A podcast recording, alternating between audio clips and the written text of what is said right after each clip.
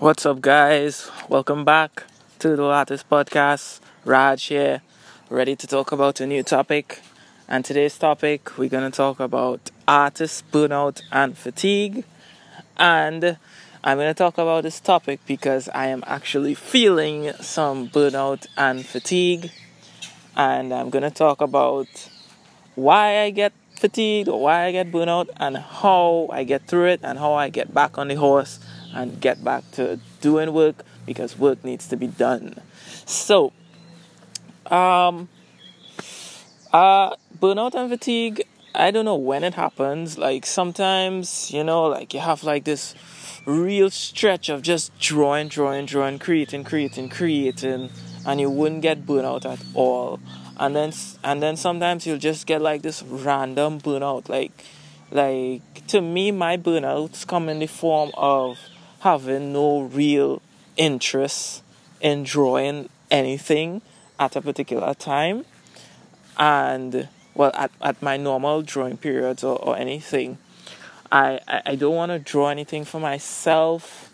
I don't want to create any work for anybody else. And even if i'm forced to it, it feels like so tiring and so like a burden to do it and this is the form my burnout like feels to me. That's the form it takes for me. And usually how i get through like this burnout quickly is to step away. The obvious thing is to step away from whatever i'm working on my schedule or whatever and just do everyday life normal stuff. Take a walk outside, walk my dogs, you know, walk out in my backyard, which I am right now, listen to trees, birds, and stuff like that.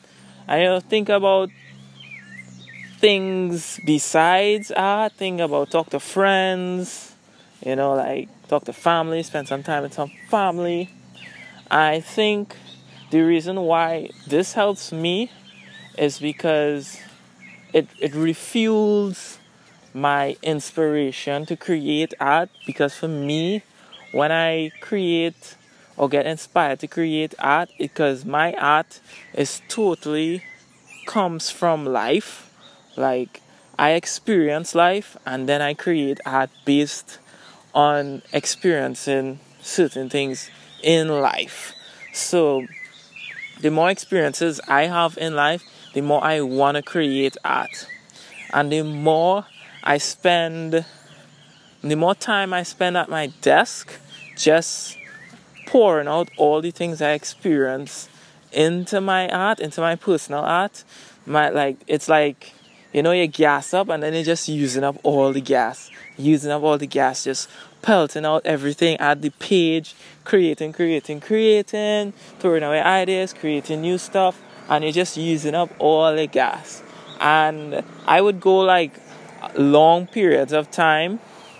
Um, apologies if you hear like like a saw there's like somebody building a house next to mine. But anyways, um, yeah, I would go long periods of time where I wouldn't do like everyday stuff. I wouldn't spend time with friends.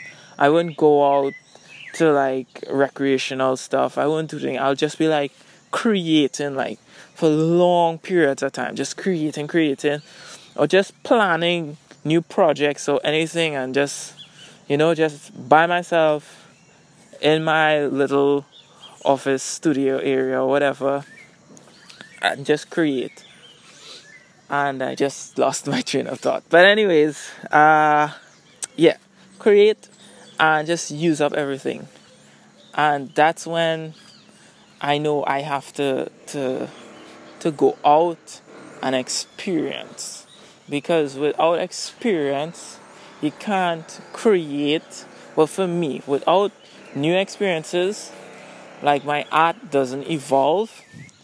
And i think another reason why i experience burnout is because i i'm replicating the same experiences over and over in my art the same inspirations over and over in my art and I think I get a burnout because I think I need to experience new things to to give me new inspirations. And then, like, okay, when I take a break and I go outside, I try to figure, okay, what is a new experience? And the new experience could be like anything, anything small from like watching a different kind of show or like um, playing like a game I've never played before. Or it could be something like a little bigger, like going to an event I would never find myself going to and talking to people I would never really speak to. So, and saying, maybe saying yes to things that I would say no to just to get like a new experience and to just fuel, to recharge fuels and new experiences. And sometimes it might just be even like I wanna go out in the world, experience some really some really boring stuff, stuff that I don't really wanna be a part of, so I could actually miss creating art. That is another way I actually refuel. Like I just leave so I can miss miss drawing. I just stay away. I just stay away, force myself to stay away so I actually miss it. I sometimes even do things like like bad like bad habits um, for long periods of time, like playing video games or just doing like doing stuff that I do I consider like pretty much um, like time wasting. And I do that a lot, and then I make myself guilty, and, and then I miss I miss creating and creating art, and that's how like I recharge. It's like okay, um, I'm getting really bored of all of this uh, really trivial stuff and then like I just go back and start creating art. And it sometimes I may not have gotten like any new experiences but I still am able to recharge because I just miss creating some art. And and then and then I go back and create. And it, it's it's so different like the the experience you get from creating art is a joy in itself but then there's like the experiences of actually living life and experiencing things that are fun and that's a joy. So like it's so it's so interesting. Like i'm totally going off on a tangent here but forgive me guys. It's so interesting to to to to know that you could actually get burned out from something you really enjoy and you just need to leave it alone. Like, I don't know. Maybe it's kind of like a relationship. Like, if you're like too clingy to somebody or they're too clingy to you, you just get fed up and you just need like some space. So it's like art is like being in a relationship. It's like, ah, uh, spend spending too much time with you and the relationship kind of getting boring. I just need to go somewhere else so I could actually miss you. Like, so I could come back and actually miss you and want to be with you and to create stuff together. You know? So, guys, um, this is my little my little podcast about uh, going through artist burnout. Um, I'm pretty sure a lot of people go through burnout, not just in art, but if you do, just let me know. Uh, let me know how you get through your burnouts. Um, how long it takes you to get through burnouts. Does it take a day? Does it take a week? Does it take a month?